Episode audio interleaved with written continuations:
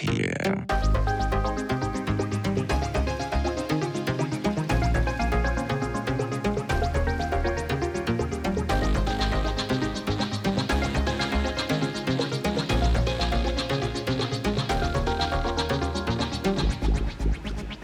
Tektopia er en podcast om mennesker og deres teknologi. Den er udgivet af Ingeniørforeningen Ida i samarbejde med Teknologiens Mediehus, støttet af Ida Forsikring, DK Hostmaster og de to konferencer EUT og HI-messen hos Herning Messecenter. Mit navn er Henrik Føns, og det er mig, der bestemmer i Tektopia.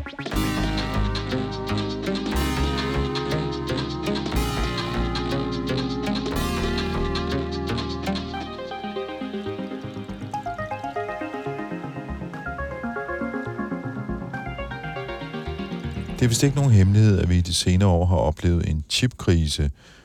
Efterspørgselen på mikrochips den er steget markant, og det betyder, at der er masse ting, vi ikke har kunnet producere, og det er jo alt lige fra øh, Playstations til biler i øh, Tyskland, så det rammer utrolig bredt. Et af problemerne det er, at vi ikke producerer chips nok i Europa simpelthen, fordi andelen i øh, værdikæden, som vi har der lige fra design til produktionskapacitet, den er simpelthen ikke stor nok. Og det arbejder Europakommissionen på nu. Europaparlamentet og medlemslandene de forhandler om EU's nye lovgivning om mikrochips, den der hedder European Chips Act. Og den har til formål at sikre, at vi ikke igen kommer til at stå i en chipkrise. Men kunne man gøre andre ting? Fordi en ting er at sætte en masse penge af at bygge nogle meget store og dyre fabrikker til at øh, producere meget avancerede mikrochips.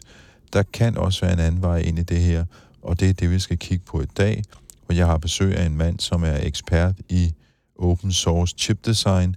Det vil sige, at man bruger de samme principper, som man bruger i open source software, bare til at producere chips. Og historien, ja, den starter i en, en nær fortid, og det er på en losseplads i Værløse. En skoledag for mig kunne være at tage hjem fra skole, tage ned på lossepladsen, og rode rundt i containeren, se om der var noget spændende, jeg kunne finde og tage med hjem, så jeg kunne skille det ad. Øh, og typisk så var det noget med nogen, der stak nogle ledninger ud. Jeg kom hjem med det øh, og, og fandt de her øh, bakelit øh, printplader, der var i dem. Og jeg kiggede på alle komponenterne og tænkte, ej, hvor ser det bare spændende ud. Hvordan må det virker? Prøv at sætte noget strøm til det. Finde ud af, om det virker, eller det ikke virker. Så man kan sige, hele den øh, øh, interesse for faget, øh, sige, der er noget af det, jeg ikke ved noget om. Øh, hvordan kommer jeg til det? Og det er jo en ingeniøruddannelse inden for elektronik, hvor du så lærer om alle komponenterne og forstår, hvad der er inde i. Det samme vil du kunne gøre i dag, når du sidder og kigger på en mikrochip og siger, wow, mand, hvor må der bare være meget øh, teknologi inde i den. Kan vide, om jeg kunne lære, hvordan, jeg, øh, hvordan det fungerer, eller endda, hvordan jeg selv designer nogle af de her chips. Og man kan sige, det er en mulighed i dag. Det er bare at google det øh, så kan du hente hele designpakker ned, og så kan du komme i gang der. Og der er masser af gode tutorials på nettet på, hvordan du kommer videre med det. Ja, manden her, Jørgen Krav Jacobsen, der gik rundt og rode i containerne for at finde elektronikaffald, og siden han blev inspireret til at, øh, at blive ingeniør og har arbejdet for Oticon, og også har ansvar for den chip, der sidder i helvedesmaskinen Soundbox, der driver folk til vanvid om sommeren, og teenager spiller høj musik. Han er gæst i studiet i dag, fordi han er forgangsmand på det, man kalder for open source chip design.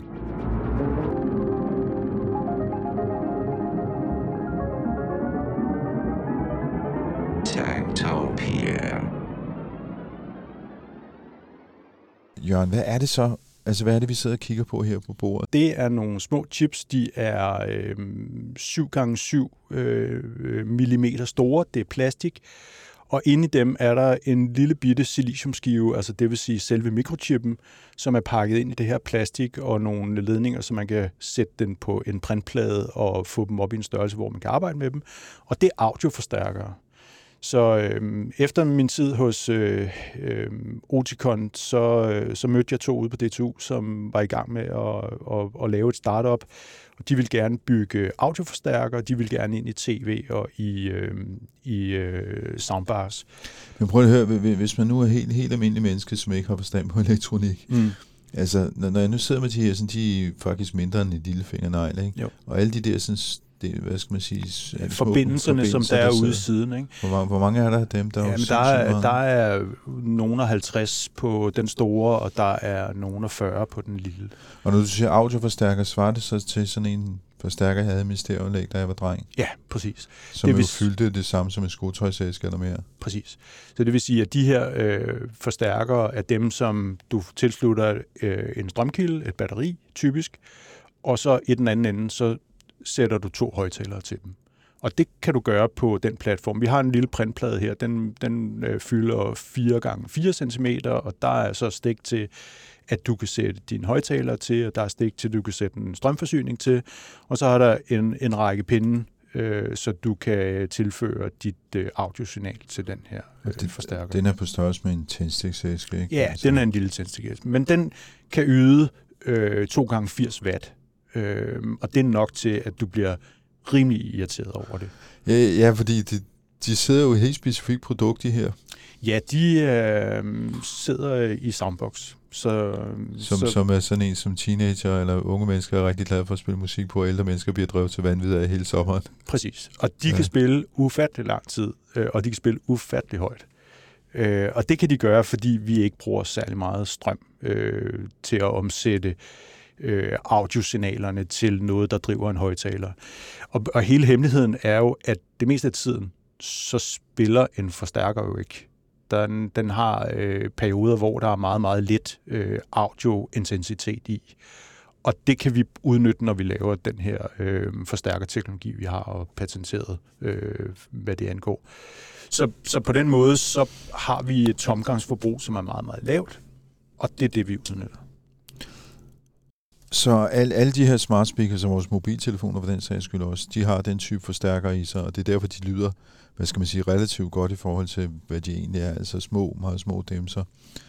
Øhm, så jeg tænker også på, nu, nu snakker du strømforbrug og så videre, men øh, hvad koster sådan en lille dims her? Altså, hvad, hvad kan man producere den for? Jamen, man producerer jo dem her i meget, meget store styktal, og det gør, at du kan drive prisen ned. Den, den startomkostningerne ved at starte op og lave designet er dyrt, koster mange penge, men derefter så kan du begynde at masseproducere i Fjernøsten, øh, og så kan du komme ned og i, i ren øh, rå omkostninger, så koster det måske en 10 at lave sådan en mikrochip her. Den sælger du så i øh, dine komponentbutikker øh, i styktal fra øh, du skal bruge fem, fordi du sidder og fusker noget derhjemme, eller du køber øh, 1000, fordi du har et eller andet produkt, der skal have noget audio, eller du er en hyperscaler, der laver en eller anden smart speakers, som kører i 10 millioner styks om året. Alt efter så bliver prisen differentieret mellem dem. Øh, men du, du øh, betaler et eller andet sted mellem 20 kroner og 10 kroner for sådan et produkt som det her. Og hvor mange, altså nu, for eksempel nu sidder vi med en, en mixerpult her, øhm, hvor vi optager dig og mig. Altså hvor mange af den type chips vil der typisk sidde i sådan et produkt? Altså, der, der, vi bruger jo chips rigtig, rigtig mange steder, og de, de seneste tal, der er kommet ud, er, at hver person øh, bruger 140 chips per år. Det vil sige, det, der sidder i din mobiltelefon, det, der er i din server, det, der er i din computer. Og vi ved det jo godt, fordi vores telefon har en levetid på måske to år gennemsnit. Det vil sige, så ryger den ud, så køber du en ny. Og i sådan en telefon, så sidder der måske øh, 30 mikrochips af forskellige øh, partnumre og øh, forskellige størrelser, som gør nogle forskellige ting. Og det er det, der er øh, det, det, det, vi oplever med mikrochips, det er, at vi har jo mikrochips i alle størrelser og alle afskygninger til alle funktionaliteter, og derfor skal der produceres rigtig mange forskellige chips, og det er det, vi så gør. Det, som jeg har så brugt de sidste øh, 12 år på at, at lave, det er jo så specifikt audiochips, i, i, som er det, du ser her. Hvor, hvor, hvor, mange, altså, hvor mange chips bliver der egentlig produceret i Danmark? Fordi nu siger du, at man får produceret med Asien, og vi har hørt om chipkrisen, og vi ved, at der ligger store fabrikker øh, i Taiwan. Øh, der ligger nogle i Korea. Ja. Øh, det er primært de to steder, Ja. der bliver produceret chips, ikke? Man kan se, at de her de chips, som du ser her, de er produceret i Korea. Ja, De er øh, testet i Malaysia, de er kørt på øh, lager i Hongkong, og så bliver sendt ud derfra til resten af verden. Så man kan sige, at vi kan ikke lave chips, uden at vi bruger hele det øh, globale netværk af leverandører til tingene. Så vi designer chippen, vi sender vores masker til Japan. I Japan, der laver de maskerne. Det er det, der er den litografiske proces.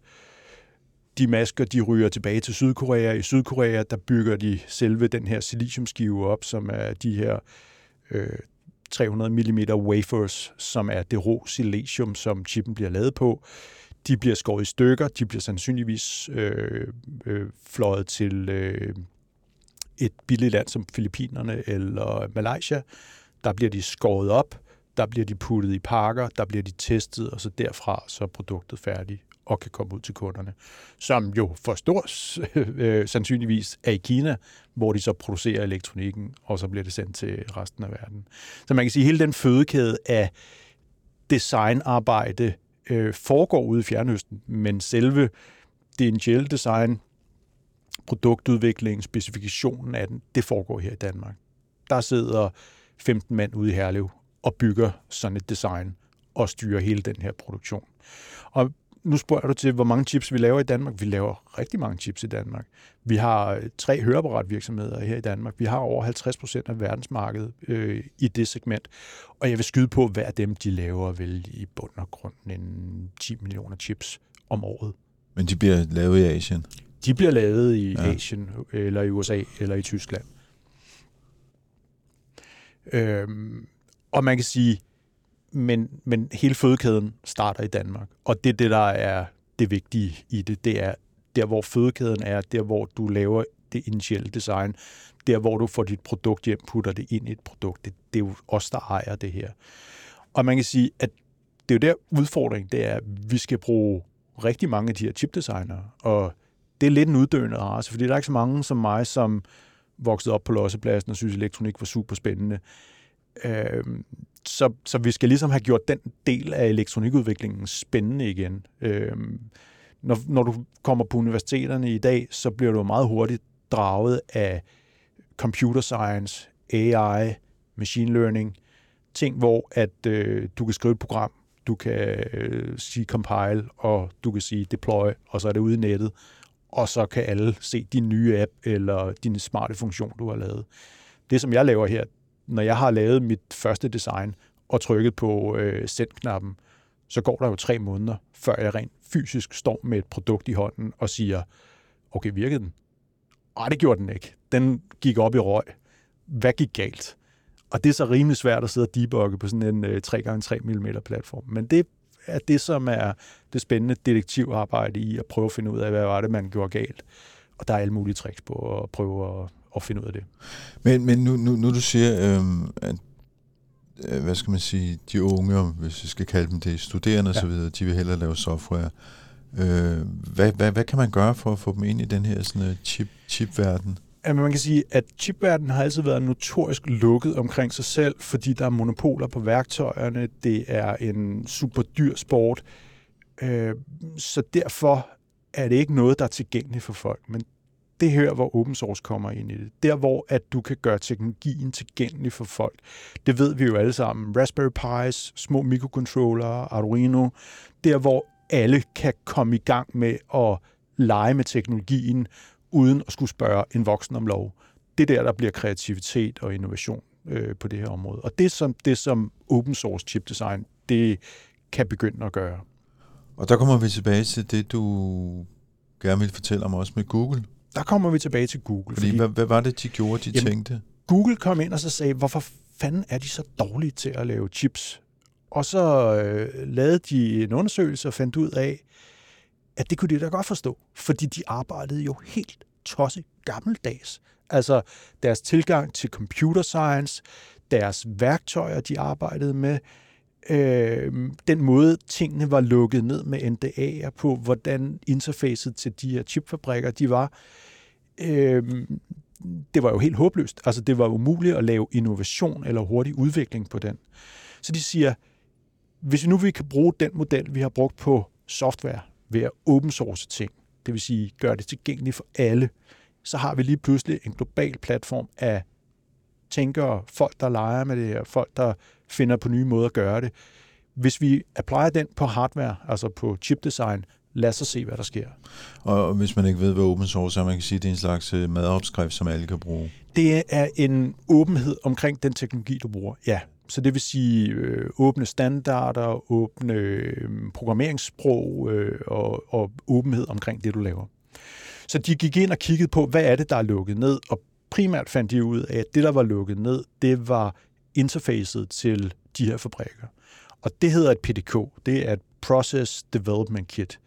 Det får du kun adgang til, hvis du kommer til en eller anden chipfabrik og siger, jeg vil godt lave 10 millioner af den her chip. Så siger de, okay, så skal vi skulle lave business. Så går vi i gang. Øhm, og så får du en, øh, nogle dokumenter og nogle PDF-dokumenter, hvor beskrivelsen af den her proces den er, og så kan du loade det ind i dit designsystem, og så kan du begynde at designe den her chip. Og de her designværktøjer, du som du skal bruge, der er et monopol på dem, så det er jo enten Cadence, eller Synopsys, eller Mentor Graphics. De koster alle sammen et sted mellem øh, 200.000 til en halv million per bruger per år. Så det er ikke noget, nogen bare begynder på det er noget, du har bygget en stor organisation op omkring, eller som vi gjorde i vores øh, startup, øh, sørget for at få noget funding fra nogle folk, som havde penge i overskud til at spytte det og troede på, at det var en god idé. Og vi havde heldigvis mange af vores øh, første investorer, de var fra chipbranchen. De vidste godt det her. Det er noget, der tager lang tid, men det er også noget, der kan blive succesfuldt i den sidste ende. Så de havde god, øh, de havde god øh, forståelse for, at man ikke bare designer en chip. Og det kan godt være, at man taper en chip afsted, og så et halvt år efter får du en chip tilbage, som ikke virker. Og så går du i gang med at prøve at finde ud af, hvordan øh, det var, den ikke virkede. Så laver du en revision igen, sender den afsted. Så det tager lang tid at lave den her proces. Øh, men det er en god robrødsforretning, når du først får den op at køre. Det var det, vi viste med den her forretning. Øh, det startup, som vi lavede, øh, voksede til øh, en 15-16 mand. Vi blev solgt til Infineon. Infineon er en stor global øh, chipproducent øh, i øh, Østrig, Tyskland. Øh, de er den øh, 10. største øh, mikrosemiconductor-virksomhed i, i verden i øjeblikket. Så, så øh, Meos Audio og hele den her øh, produktportefølje af audioforstærker er nu en del af Infineon. Hele øh, audiosegmentet, det bliver styret fra Herlev øh, globalt. Så vi øh, har produkter i high-end, øh, øh, øh, koncertforstærkere, og øh, helt ned til de her små devices, som, øh, som er den teknologi, vi har udviklet her i Herlev. Men i havde så funding til at gøre det på den gammeldags måde. Hvad er vi, det, som man gør i dag? Ja, i dag... Hvis man der, er ung, ja. ung og fremadstormende, hvis, ja. man, hvis man er Samtidig, dig, det du var ung, men bare i dag. ja. Øh, det, som Google har gjort, det er, udover at de har fundet et fab i USA, som godt vil release deres PDK, det her Process Development Kit, øh, har de så lavet et øh, prototype-program, hvor de siger, jamen hvis du vil designe noget med open source værktøjer i den her open source proces, så skal vi nok lave den for dig. Og det, øh, det program, det har kørt nu i øh, to og et halvt år, og vi har fået øh, tapet omkring en 400 mikrochips afsted. Og når jeg siger tabet ud, så er det fordi, det er et gammeldags koncept med, at man øh, spoler sin design database ud på et bånd. Det bånd bliver taget til Japan, hvor de laver maskerne, og så kører hele øh, modellen. I dag, der uploader man selvfølgelig tingene, men det er ligesom der, du giver slip på dit design, du sender det videre til fabrikken, og de går i gang med at producere. Hele den øh, setup har de øh, bygget meget struktureret op, så du sender et øh, design afsted til Google, og Google de kigger på det, og så siger de, fedt, det ser godt ud, det laver vi for dig. Og så et halvt år efter, så får du en chip tilbage, som du så kan gå i gang med. Det koster ingen penge.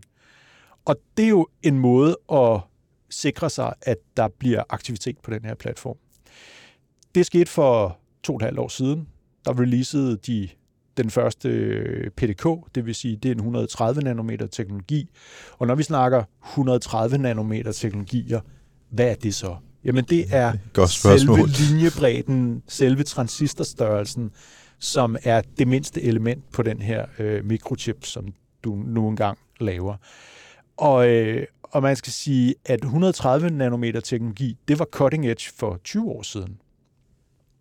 Der var det den øh, teknologi, der blev brugt og var stinkende dyr, som blev brugt til eksempelvis mikrocontrolleren, eller mikrocomputeren, eller CPU'en i din laptop. Det var jo ikke en laptop dengang. Det var en stationær computer dengang for 20 år siden. Det går så stærkt. Øhm, og man kan sige, at øh, den leading edge, den er jo hele tiden rykket længere og længere frem, eller længere og længere ned i størrelse. Så i dag så snakker du om leading edge, som er en øh, 5 nanometer øh, eller 3 nanometer, eller vi snakker også om at kunne gå ned i 1 nanometer. Men de teknologier er sindssygt dyre, og dem kan du kun bruge lave med kommersielle værktøjer, dem kan du kun bruge, hvis du har et eller andet stort budget og øh, approacher nogle af de her fabrikker, som jo så typisk ligger i Taiwan nu, fordi at de er stort set de eneste, der kan finde ud af at lave de chips, der er så avancerede. Men øh, dem, dem, vi har liggende her på bordet foran os, er de så 150 nanometer? De er lavet 130 nanometer. 130, undskyld, ja. ja. ja. Så man kan sige, det er mature nodes. Det er øh, platformen, som vi har lavet chips på de sidste øh, 20 år.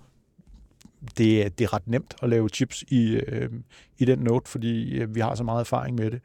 Og det er jo så også det, som Google har bygget op i hele det program, som de har her. Når de har fået øh, 400 designs igennem deres proces der, jamen så har de også noget erfaring og nogle byggeblokke. Og alle de byggeblokke er jo open source. Det vil sige, jeg kan tage nogle af de blokke, nogle andre har lavet, og stykke et større avanceret system sammen, baseret på dem. Så vi har folk, der har lavet satellit øh, øh, sender og. Vi har øh, en fyr nede i Sønderjylland, som har lavet øh, analog til digital konverter på den her platform. Han har et job hos Danfoss øh, som elektronikingeniør, men i sin fritid, så, så bygger han chips, øh, designer dem. Øh, så det gør bare, at tilgængeligheden af det her er blevet øh, gjort meget, meget nemmere. Hvad, hvad, betyder det, at det er Google, der er inde over? Altså, fordi Google hører vi jo normalt om som den, øh, den onde tech-gigant. Ja, men øh, den onde tech-gigant er også dem, som bruger vores open source på en meget fornuftig måde. Så det vil sige, at de øh, sponsorerer en masse open source projekter og sikrer sig, at øh, der er fremdrift på, øh, på de platforme, øh, fordi de selv bruger dem i hele deres produktapparat. Og øh, lige præcis inden for øh, mikroprocessorer, så har de jo, så kan de jo godt se, hvor det går hen af. Deres datacenter skal være endnu kraftigere, end det er i dag. Det er en eksponentielt voksende kurve, og med, med, med de afbukninger, som vi har set på Mors lov, og det, at vi ikke har kvantecomputere lige om et øjeblik, så har vi et problem.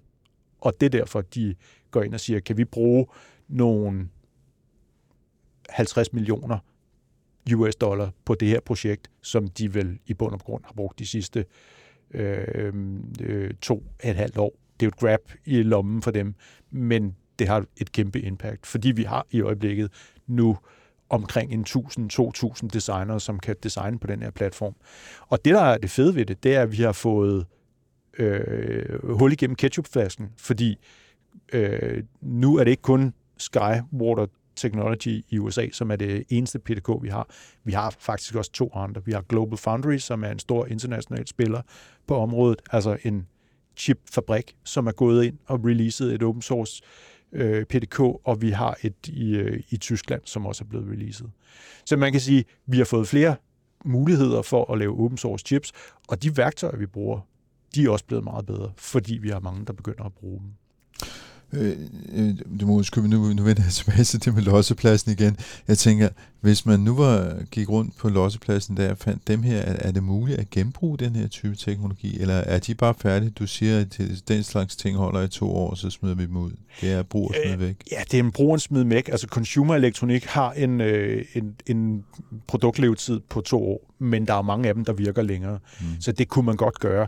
Men fordi elektronik er blevet så billigt, som det er, så vil man jo vælge at købe det som nyt, for at kunne øh, montere det tilbage på øh, et nyt print.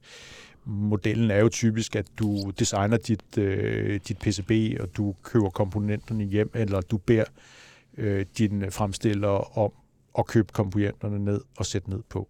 Så man kan sige, at der er ikke noget incitament til at begynde at genbruge ting på den måde. Hvis vi skulle flyve lidt op i helikopterperspektivet, øh når vi snakker chipfabrikation, fordi nu har du flere gange nævnt, at de bliver lavet i, øh, i Asien primært. Øh, øh, men det er jo sådan, at øh, EU er ved at øh, vedtage sådan en, øh, en chip-lovgivning nærmest, og sprøjte en øh, hulensprung penge ind i chipproduktion i Europa, og EU-kommissæren, øh, hvad hedder det, formanden for EU-kommissionen har været ude og snakke om, at øh, uden øh, chips er der ingen digitalisering. Så hvor, hvor er vi på vej hen i Europa? Altså, hvad, hvad, hvad betyder det her for os? Altså man skal se, hvis man ser i helikopterperspektivet, så har vi to ting, der kører i øjeblikket. Vi har en handelskrig mellem USA og øh, Kina, så de har stoppet for, at du i Kina må lave avanceret øh, mikroelektronik. Det er lidt svært at forstå. Jeg tror, der er mange interesser i det. Det er noget med noget øh, øh, konkurrence, og så er det noget med noget militær. Den anden krig, der ligger og kører, det er, at de her meget avancerede noder øh, kan kun laves på meget få fabrikker i øjeblikket. Vi har en i USA, og vi har en hos øh, TMC hos øh, i øh, Taiwan. Taiwan. Selve teknologien, du bruger til at lave det her, er jo så stadigvæk noget software, som øh, det var det Monopol snakkede for før. Det, øh, det software bliver lavet i USA, og så er det nogle øh, manufacturing-udstyr, som øh, kommer fra et firma i Holland.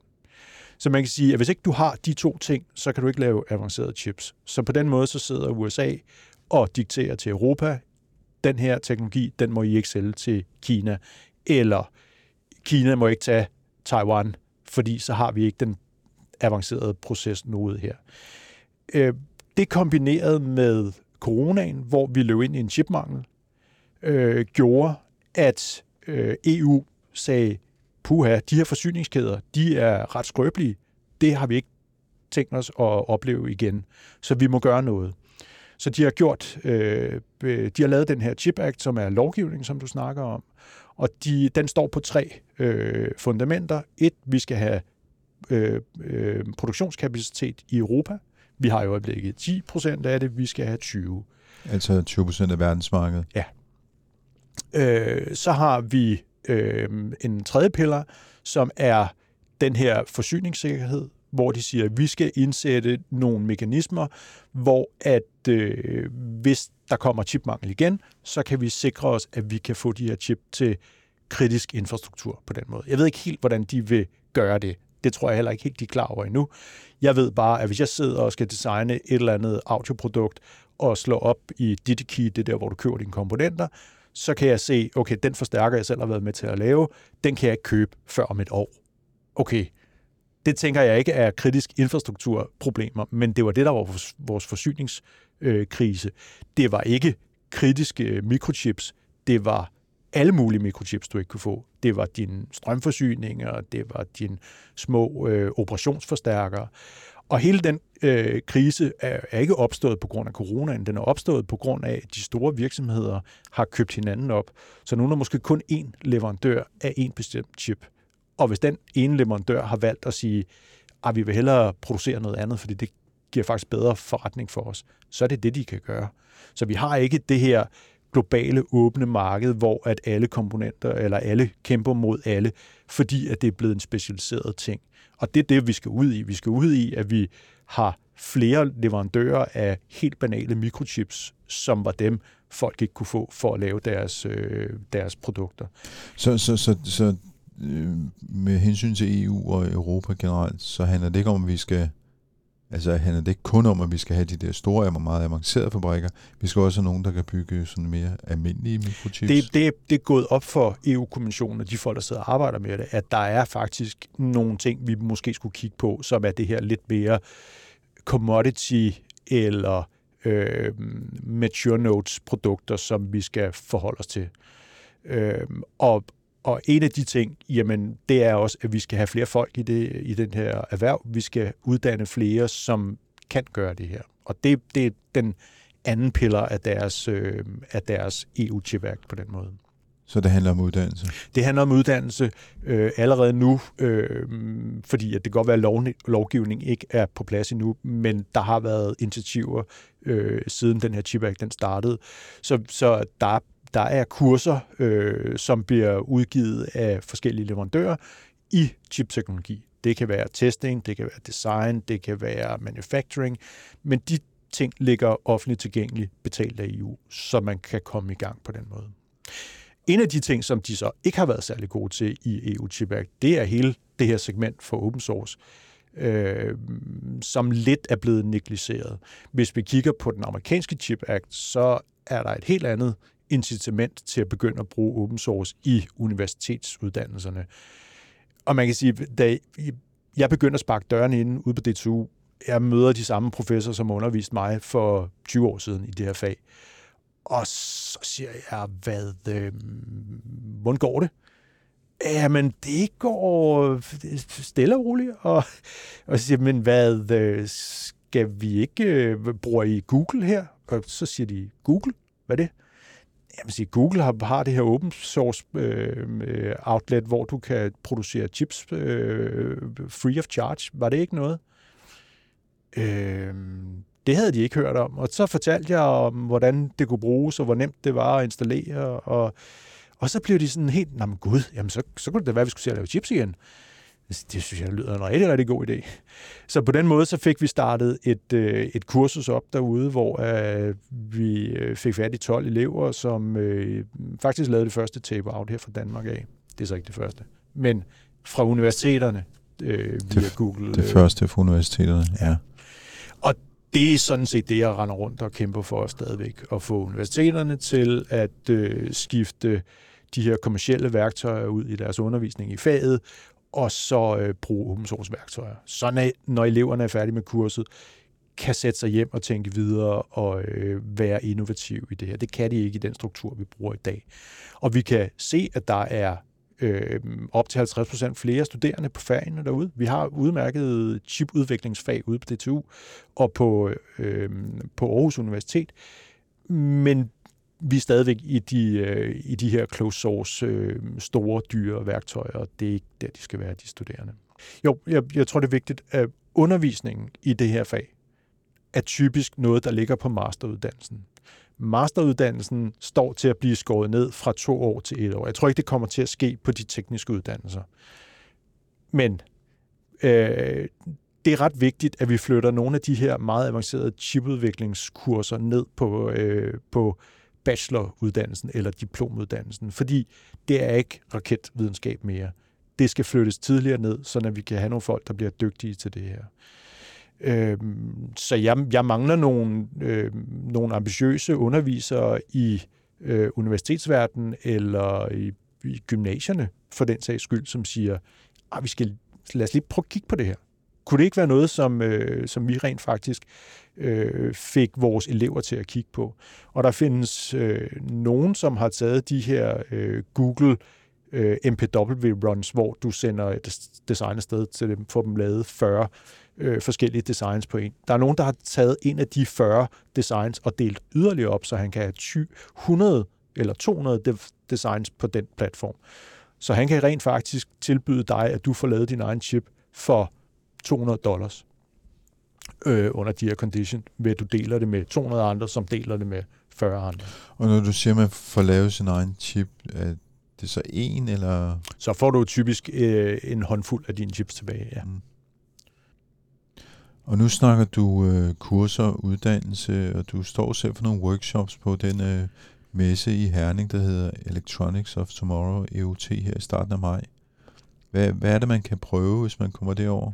Jamen på, øh, på Electronics of Tomorrow øh, er IDA Embedded, som er et af de fagnetværk, som vi har i, øh, i Dansk Ingeniørforenings øh, regi, øh, står vi på mål for at kunne lave kurser i ny teknologi. Og det er alt for mikroprocessorprogrammering, og så har jeg øh, selv øh, lavet et kursus sammen, hvor man kan komme hen og prøve, hvordan er det, man laver chipdesign med de her open source værktøjer.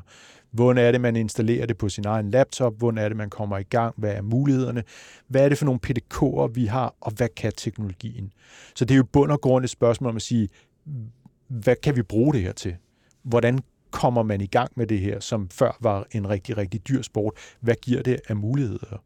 Og man skal som elektronikproducent, øh, øh, underleverandør, jo være klar over, det her det er et værktøj, man har i sin værktøjskasse.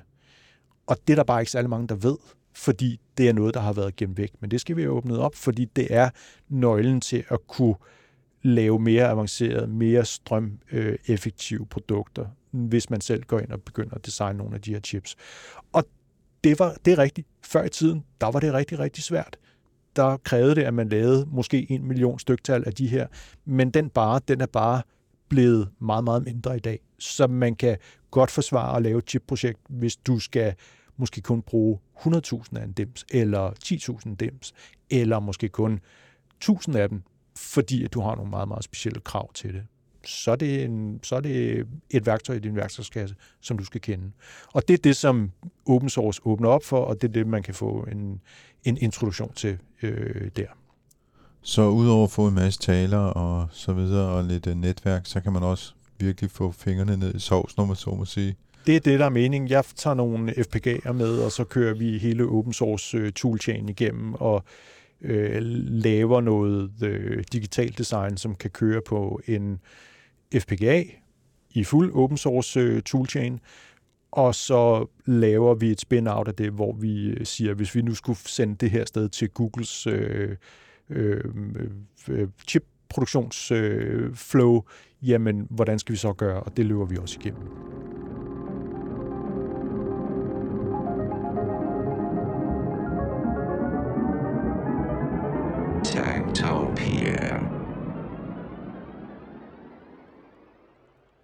Og det sagde altså Jørgen Krav Jacobsen, der øh, kører nogle workshops på EUT Electronics of Tomorrow-messen i Herning, som finder sted her anden uge af maj måned, nærmere bestemt fra den 9. til den 11. maj i Herning Messecenter.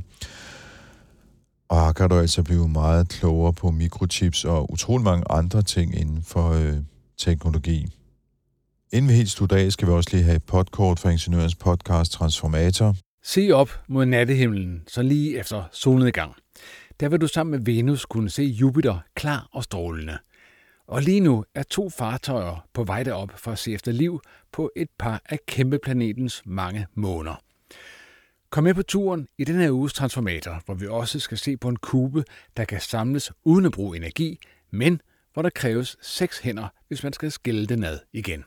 Og vi skal høre om geniale danske droner, der kan komme hjertestarteren i en fart, men som nu er blevet grounded på grund af sære danske droneregler.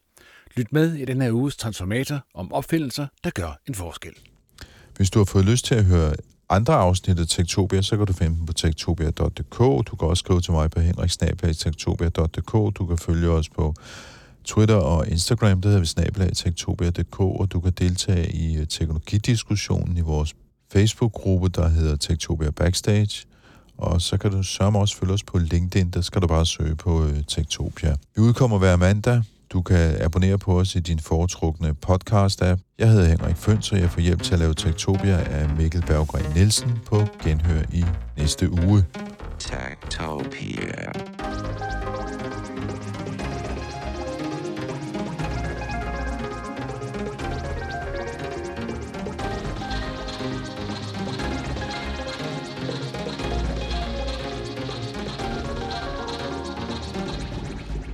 Tektopia er en podcast om mennesker og deres teknologi. Den er udgivet af Ingeniørforeningen Ida i samarbejde med Teknologiens Mediehus, støttet af Ida Forsikring, DK Hostmaster og de to konferencer EUT og HI-messen hos Herning Messecenter. Mit navn er Henrik Føns, og det er mig, der bestemmer i Tektopia. Tektopia.